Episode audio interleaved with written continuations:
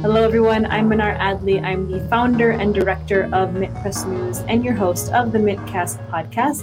I'm also joined by my co host and our senior staff writer, the brilliant Alan MacLeod. Hi, Alan. Hello, Mnar. How are you?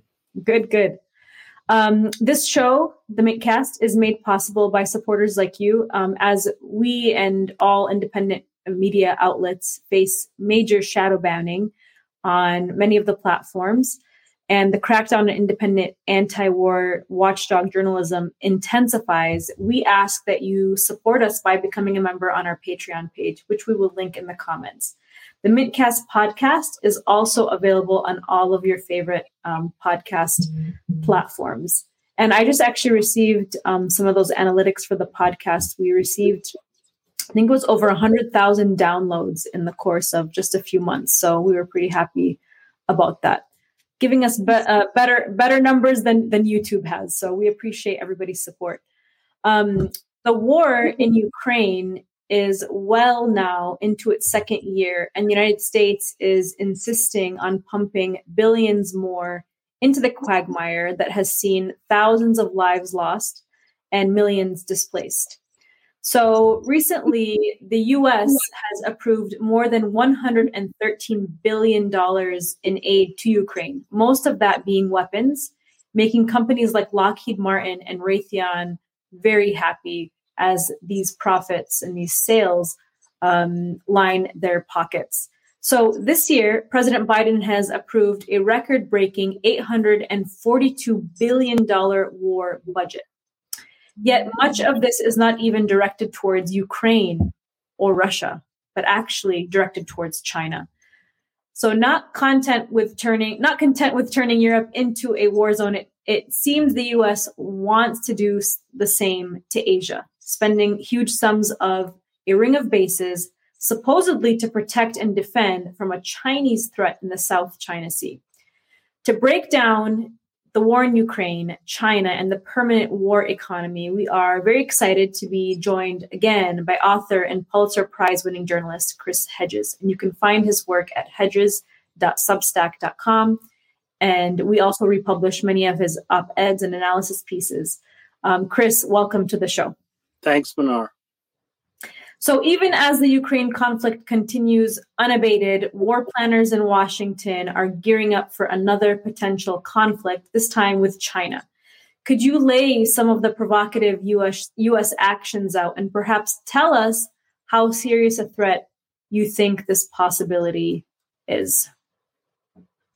Well, it's it, it's a serious threat given the mindset of the uh, warmongers who dominate the Washington establishment. And I know many of them. I, I have dealt with them going all the way back to the conflicts in Central America. So, for instance, when I covered the war in El Salvador, I spent five years covering that war. Uh, during the Reagan administration, Elliott Abrams was in the State Department, uh, and his deputy was Robert Kagan. Uh, and their job was to discredit what we reporters and photographers were documenting on the ground, the kinds of atrocities that were being committed almost daily by the Salvadoran military and the death squads, as well as the murderous rampages by Rios Montt in Guatemala. Um, these are shills for war. Uh, it doesn't matter how wrong they are.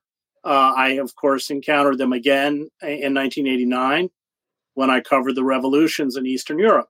So I was present when promises were made by the German foreign minister Hans Dietrich Genscher and then Secretary of State James Baker to Gorbachev not to expand NATO beyond the borders of a unified Germany.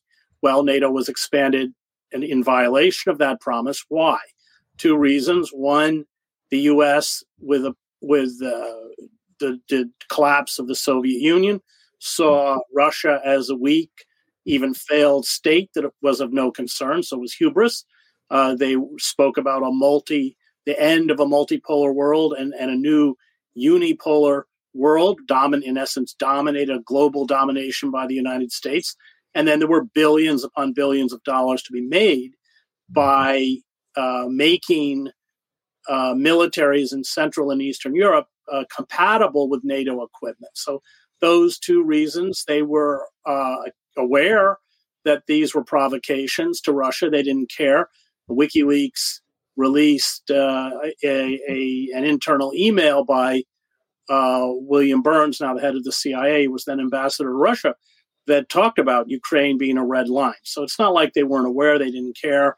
And then, of course, the 2014 coup. So it comes out of hubris, it comes out of feeding the arms industry. You mentioned the, what is it, 854 billion arms budget.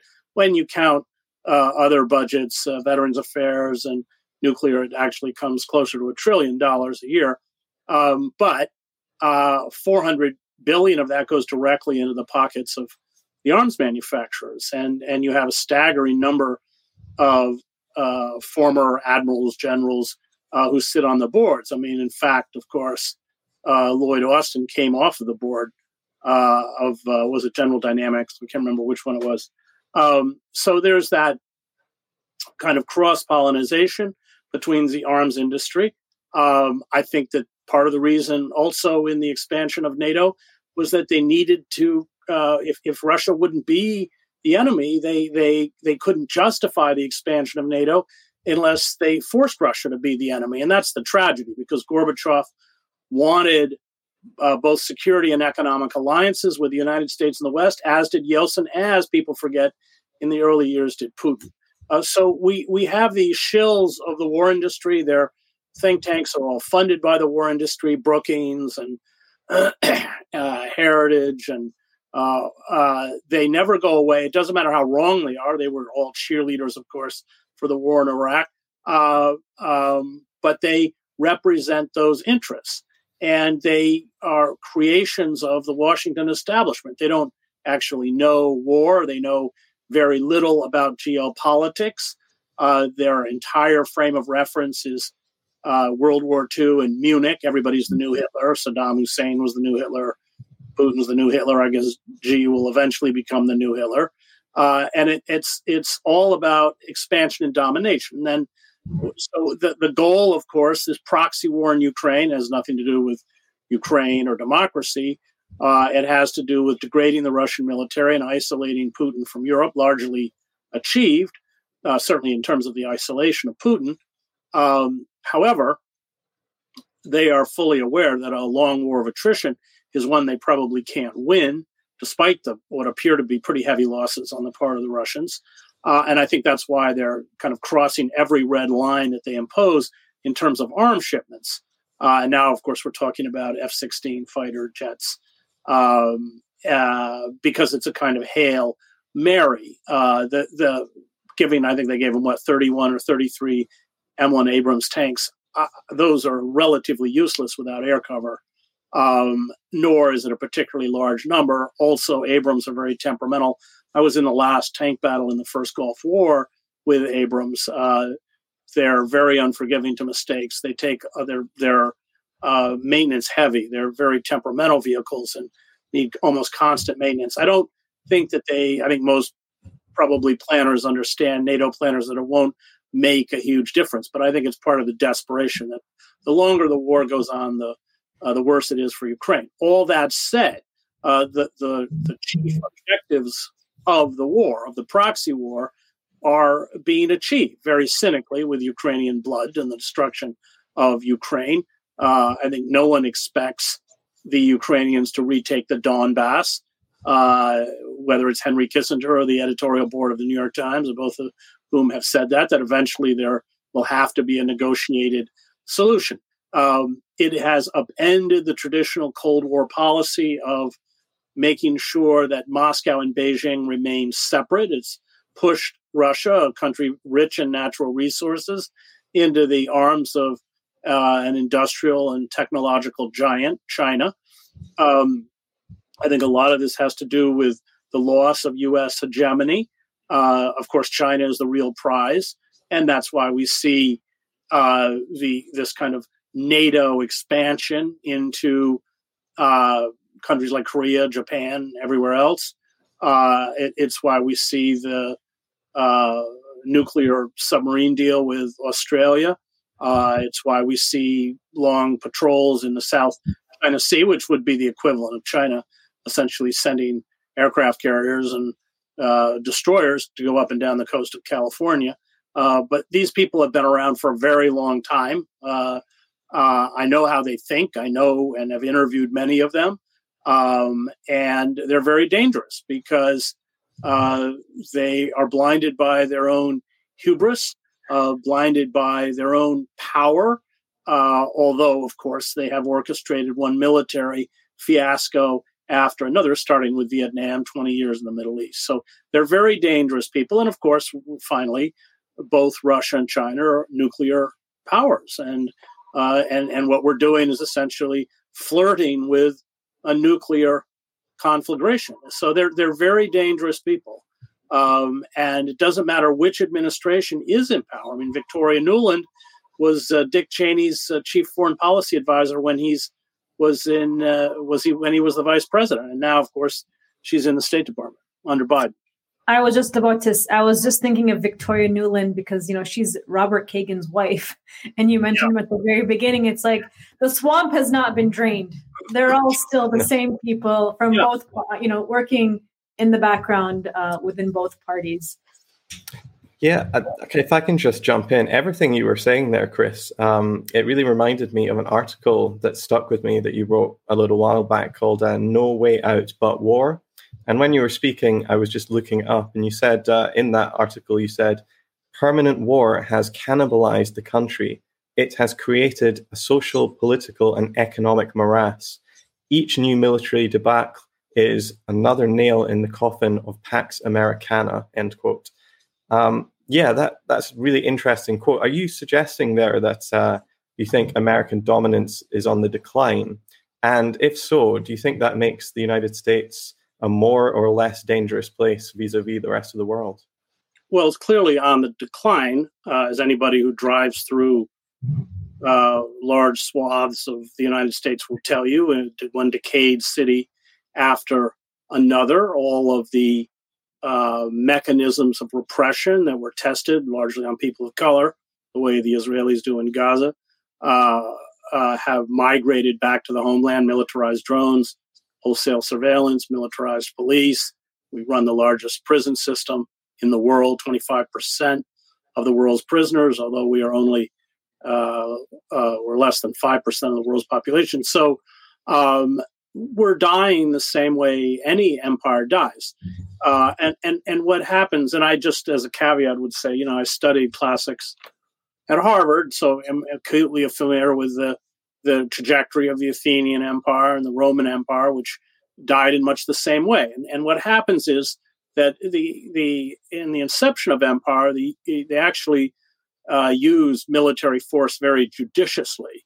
Uh, but at the end of empire, when they lose that hegemony, they engage in what historians call micro-militarism, and that is uh, they uh, they uh, carry out acts of military adventurism that are self-destructive, and that certainly is exactly what the United States has done now for decades.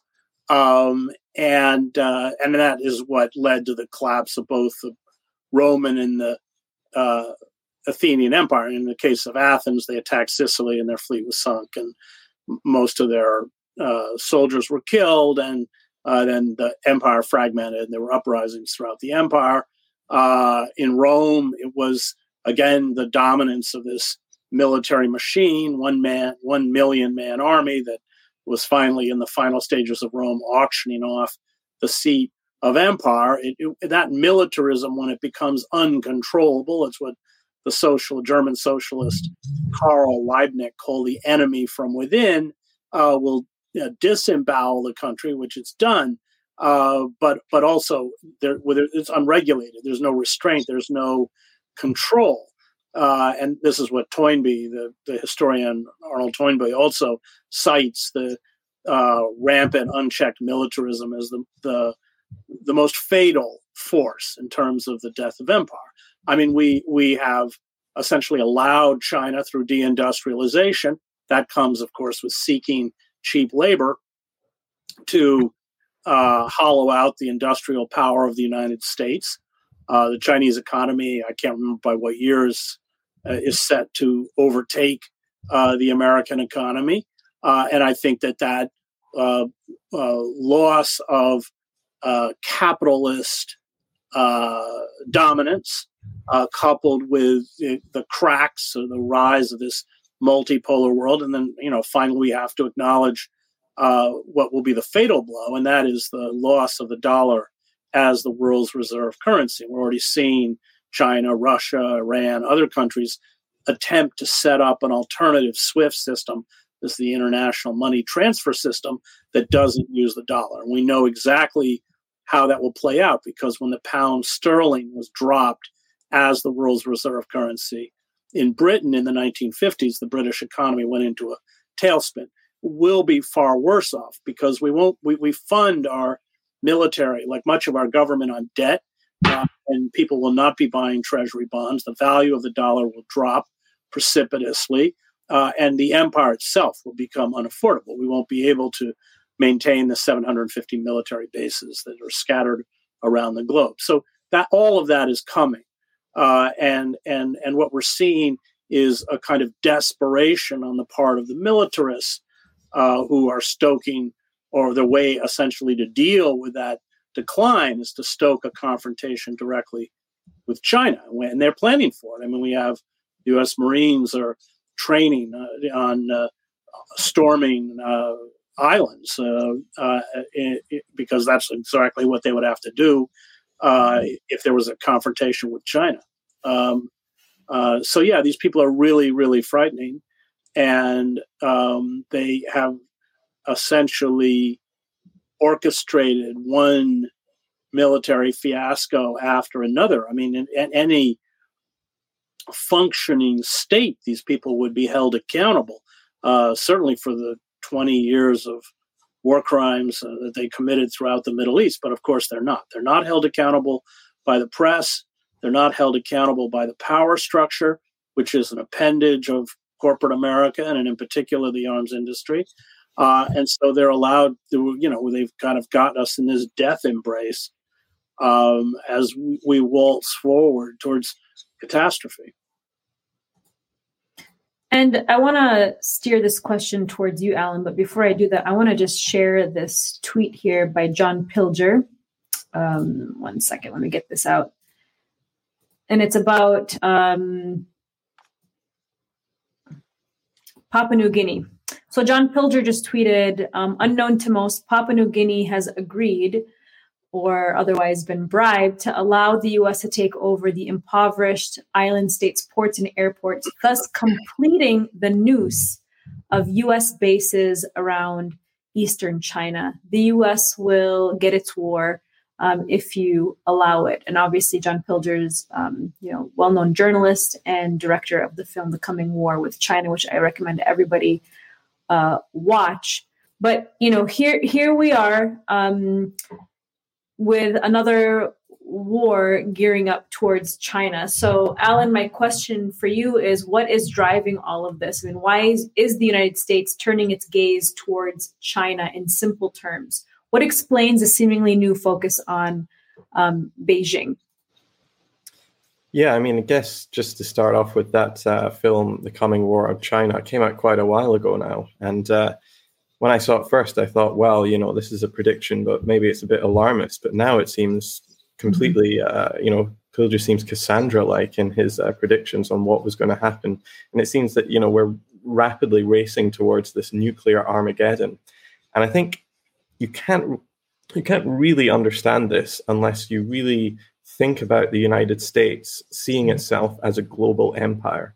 I know people like Abby Martin and the Empire Files talk about this a lot whereby they say ultimately the United States thinks of itself as a planetary power which attempts to control as much of the globe as possible.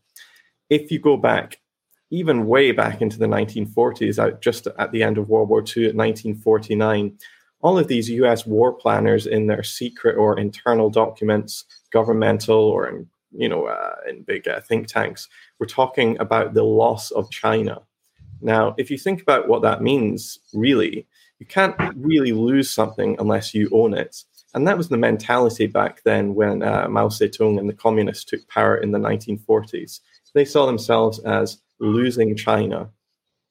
a lot of people don't know that the United States actually invaded China in 1945 and occupied the country with tens of thousands of troops uh, for four years until 1949 when they were kicked out and their allies, the uh, Kuomintang, fled to Taiwan, which is actually one of the reasons uh, why you know this conflict is starting to flare up again. The United States was furious at China for you know uh, in you know becoming independent, and that really lasted until the 1970s and the uh, administration of Richard Nixon. They refused to recognize uh, the government in Beijing until then. Uh, but you know after that we saw like a 30 40 year period whereby relations with China were much less strained and in fact you could say even good. But this really changes in the early 2010s in the Obama administration with the pivot to Asia, is what he called it. And what he meant by that was drawing down the troops in the Middle East, which is, of course, part of Asia, but uh, moving them off to the east to confront what he saw as this rising dragon, this rising economic power that needed to be dealt with. And part of that is what Pilger is talking about in that tweet there, the United States has encircled China from the south, the southeast, and the east with a ring of some 400 military bases. This one in Papua New Guinea appears to just be the latest one. But only weeks ago, the Philippines was announcing that it was giving four uh, new bases to the United States as well. And so much of this is being driven by the what we call the military industrial complex. That's not just the big arms companies which make billions off of wars every time we go out. There is a myriad of think tanks in in Washington and New York which are funded by uh, these weapons manufacturers and who constantly put out uh, reports talking about how there's this new threat along the horizon. We have to deal with it. We have to build up our military. We keep, have to keep spending, and we have to keep pushing the ante up and up just in case something happens. And we've seen this in the last few years that China has become the new threat, really. It, in the last few years, we've seen Chinese people demonized because of COVID. We've seen suddenly the plight of Chinese minorities in Xinjiang or Hong Kong or Tibet being front page news. Now, I'm not saying that uh, those aren't real issues, but what I am saying is that the United States is very cynically using uh, these problems inside China to try to drum up resentment and ultimately try to uh, weaken the government in Beijing. A lot of this is actually happening. One little flavor of this is actually happening because uh, the government of Taiwan, which is very independence minded, has been funneling millions of dollars into a lot of these think tanks in DC and in New York, for instance. It's given millions to groups like CSIS or the Atlantic Council or the Hudson Institute, which in turn fly over President Tsai Ing-wen and wine and dine her and treat her like she is the, you know, a beacon of democracy in East Asia. All the while, this is ramping up the threat of a nuclear Armageddon with China, which would kill us all. And so ultimately, we are in a situation where Taiwan appears to be uh, looking like it's going to be the Ukraine of uh, East Asia. And ultimately, that's not going to benefit anybody, certainly not the Taiwanese people. But if the United States and China engage in any kind of serious, protracted war, it will likely mean the end of all of us. Because if nuclear weapons get involved, then 99% of the of humanity is going to die. And so that is really why everybody should be looking at this uh, very skeptically. And we should be having mass movements in the streets to try to stop this madness before it gets started. Well, I would love to see that happen as well, but it seems like the anti-war movement, um, especially in the United States, has been completely co-opted. But I hope that um, there is some serious organizing coming soon. Um, the United States frames this conflict with China, of course, just like it does with any other conflict, as one between democracy and authoritarian uh, autocracies. So, do you think that this is what this is all about? And what does it say about the US mentality if, as you've noted, former Secretary of State Hillary Clinton calls the, the, the not the Pacific Ocean, the Pacific Ocean, the American Sea? And that question is um, for Alan. Uh, as for me, yeah, um, Well, I think the United States tends to frame most um, conflicts like that, that they are the beacon, they are the shining city on the hill, and that their enemies are, you know, hopelessly authoritarian or bad in some way. But ultimately, when you look back over the decades, even centuries of conflicts the United States has been involved in, they are very often, in fact, usually the bad guys. There was a recent uh, report about, done by a US governmental body which actually showed that there has been more than 250 military interventions uh, by the United States since the end of the Cold War in 1991. There's barely been a year since the United States founding back in the late 18th century where the country has not been at war. This country is addicted to it, and it's how the country really functions. In fact, Chris knows this better than almost anybody. He wrote a whole book on it War is a Force That Gives Us Meaning that really uh, you know details this suicidal drive towards war.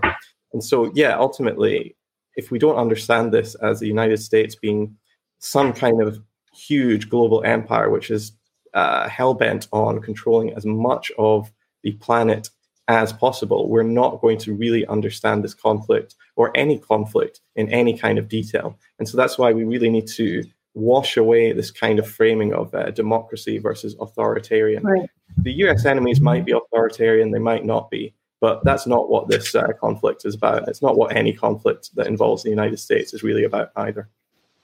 Absolutely not. They're, of course, always there to fuel the military industrial complex.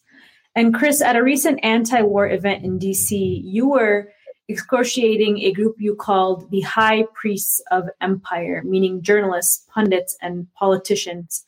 You've seen war up close and personal, and you have suffered serious professional consequences for speaking out against it. Why is it that so few people in similar positions do so, especially these days, um, instead of cheerlead instead they're cheerleading uh, for more war? Because it's about careerism it's right. clear was clear. I mean, for instance, I spent seven years in the Middle East. There wasn't any daylight between myself and the other reporters in the Middle East about the folly of attempting to invade and occupy Iraq, but the other reporters were smart enough to be quiet uh, because it was a career killer uh, to come out and attack uh, this uh, call to invade Iraq, as I, I knew what I was doing. Uh, so yeah, it's careerism. Uh, you have people, you know, all sorts of people, George Packer and others who were cheerleaders for the war, who didn't come out of the Middle East. They didn't know it didn't make any difference. And those of us who actually had experience on the ground, including in Iraq, were shut out. Um, so yeah, I think it's primarily careerism. I worked at the New York Times. It's a very careerist institution, uh, and they know how to read, you know, what's good for their career and what's not. So I think that's really what it comes down to. Well, and it seems like we're seeing that kind of same careerism within the political system as well when it comes to people like AOC, um, who do, you know, a lot of good things, you know, for many issues. But then when it comes to war, they're still pushing Russiagate. They're still pushing the same narratives that come out of the State Department. Is that what we're seeing? Yeah, I mean the the the, the, the so-called squad of has been told that if they want to have political viability, they'll dance to the tune that the Democratic leadership plays. And if they don't dance to that tune, they'll go the way of Dennis Kucinich, who's was because of redistricting or gerrymandering in Ohio by the Democratic Party, was pushed out of the House. So yeah, it's uh, it's a very unforgiving system, and they'll lose their media perch as well. I mean, if you uh, if if you don't uh, parrot back the dominant narrative. You, you, you don't get on the commercial media, uh, CNN, MSNBC, yeah. New York Times, anywhere else.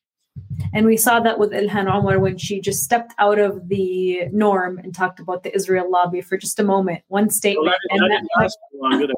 Didn't it didn't last too long, but yes, you're right. Um, but in that moment, she was completely smeared and targeted yeah. in, a, in, a, pretty cruel campaign, uh, unfortunately. Go ahead, Ellen. Um, yeah, I was just thinking we, we haven't really talked about Ukraine too much. Um, and yeah, Chris, you write about Ukraine a lot. Uh, one interesting article I was reading just before this is called uh, Ukraine's Death by Proxy, which you can find at chrishedges.substack.com.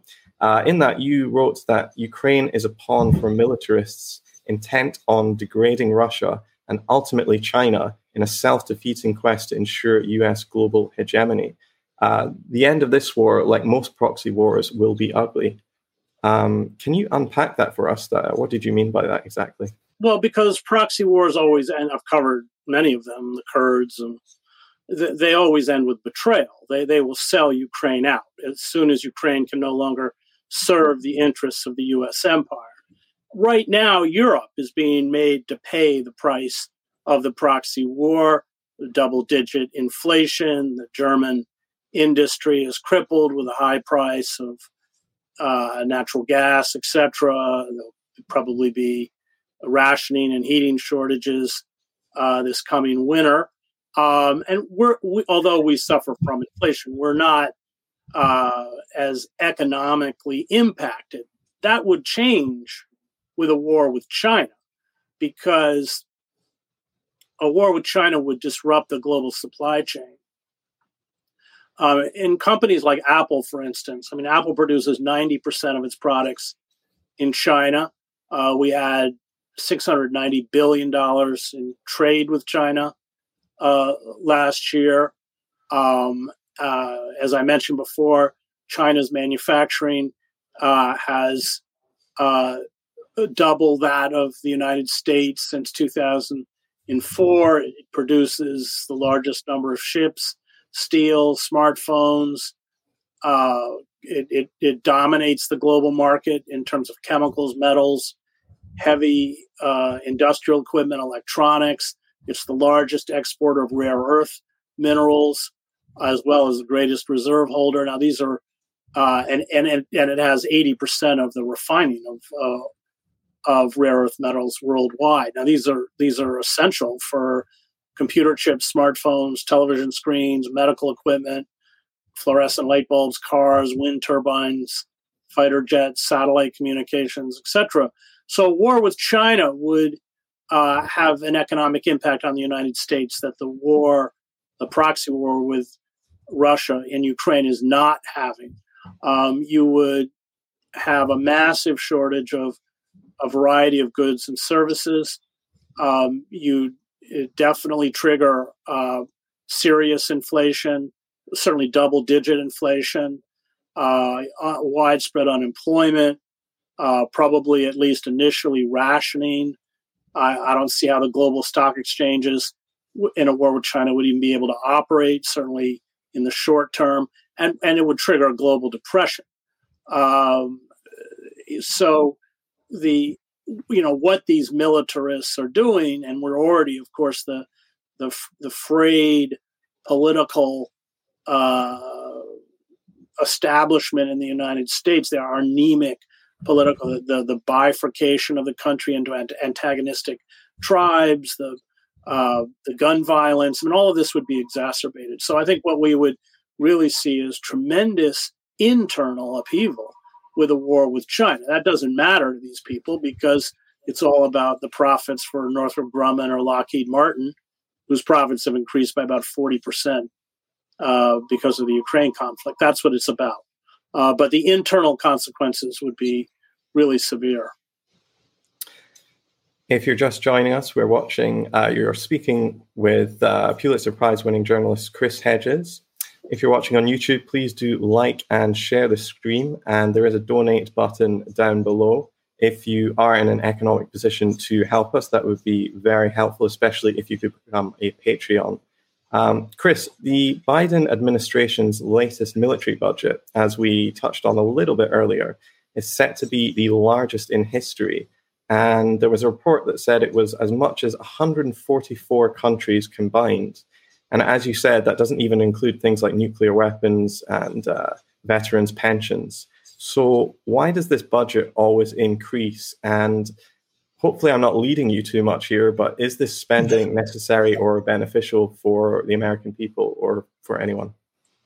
Well, it, it increases because the military establishment has no regulation, oversight, or control. So, in fact, in this last budget, the Pentagon got, Pentagon got 45 uh, billion dollars more than the Biden administration even requested. There's no auditing. I don't think they've audited the Pentagon in over a decade. waste, fraud, which we know is rampant.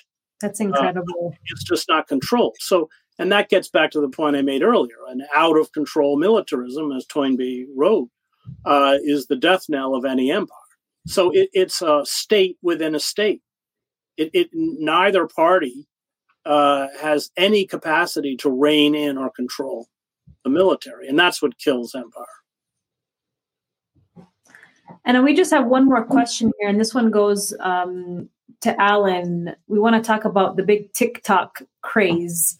Um, while we are now, you know, deluged with stories about China's influence on America, your investigations, Alan, have suggested that some of that is overblown. I'm thinking especially about your article on TikTok's trust and safety division being full of ex State Department employees. And I believe it was just, uh, was it today or yesterday? I think it was Montana that completely banned TikTok under the banner of it being a Chinese intelligence app. Can you tell us about TikTok? Yeah, that's TikTok right. Craze. TikTok is absolutely huge. Uh, it is the number one social media for young people under 30 the world over. It has grown from a tiny site to something which has something close to about 1 billion users globally in no time at all. And as you said, in this climate of suspicion, we've seen Montana being the first state to pretty much outright ban the app. Um, it's not banning Facebook or Instagram or Twitter, but it is banning TikTok. Now, I have my problems with TikTok. I think uh, it will ruin your attention span. It does uh, collect personal data. But the things that are wrong with TikTok can really be levied at the other big social media apps as well. And this isn't the first time that we've seen a lot of hype around TikTok, a lot of hysteria over the app in Washington. You might remember a couple of years ago, the Trump administration made a big noise about banning uh, TikTok entirely. And it even forced through uh, a lot of draconian legislation to the point where TikTok was actually going to be sold to Microsoft. But very quietly and very quickly, that deal was completely dropped. And nobody even seemed to know why. Even Microsoft itself was in the dark. And what we found out a little bit later was TikTok had come to some sort of agreement with the US government to begin what it called something called Project Texas, which was essentially bringing all this big hardware over uh, and storing it in Texas, in the United States, and bringing in dozens, if not hundreds, of quote unquote former State Department, former FBI, and former CIA officials to run the company's most sensitive uh, divisions, like trust and safety, like security, and like content moderation. And so, what I found in my investigations, which um, really just uh, involved looking at who were some of the most influential people at TikTok and starting to scrutinize some of their uh, backgrounds, was that an alarming number of them uh, had long, long careers in the national security state. So, just as a couple of examples, uh, Christian Cardona enjoyed a distinguished career at the State at the State Department. He served in Poland, Turkey, and Oman, and he was uh, in the thick of U.S. interventionism in the Middle East in the 2010s. Um, for instance, between 2012 and 2013, he was an assistant to the U.S. ambassador in Kabul in Afghanistan, and then he later left that role to become the political and military affairs manager for Iran, for the United States on Iran. And yet, from this uh, long career as a distinguished Mandarin, in the summer of 2021, he dropped all of that and went straight from a top job at the State Department to become the product policy manager for trust and safety at TikTok, which on paper is a move that he appears completely and utterly unqualified for. Um, he is certainly not the only person. We could have a look at somebody like TikTok Trust and Safety Manager Bo Patterson, who was until 2020 a CIA targeting analyst, meaning that he was choosing the sorts of targets that uh, the CIA would go after, perhaps with drones. Not only that, he, according to his uh, resume on LinkedIn, is still a serving military intelligence officer at the US Army, while moonlighting as the trust and safety manager for TikTok. And perhaps the most startling uh, of these hires that I found was Greg Anderson, whose own profile uh, suggests that he, not suggests, outright states that he worked on, quote, psychological operations, end quote, for NATO immediately before moving into social media. So, why are all these people moving into highly politically sensitive fields within social media like TikTok? They're not going into marketing or customer sales or anything like you know service related. They're going into the areas whereby they have a say on what algorithms uh, produce. In other words, they are deciding what we see and what we don't see. And it's not just for Americans. This is the case whether you're in Cameroon, Chad, or Canada. It doesn't matter. If you're using TikTok or another big social media app where uh, former three letter agency guys are absolutely uh, full uh, or just stacking the um, stacking the uh, employment rosters there. Uh, this is really an incredible thing that's going on whereby the United States government really has a sort of one step away from government censorship on a global scale. And this is going on almost completely unmentioned by much of the media.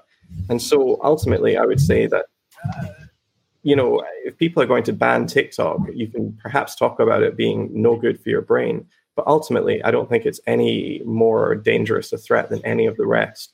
And this is a huge political football that's being kicked about right now.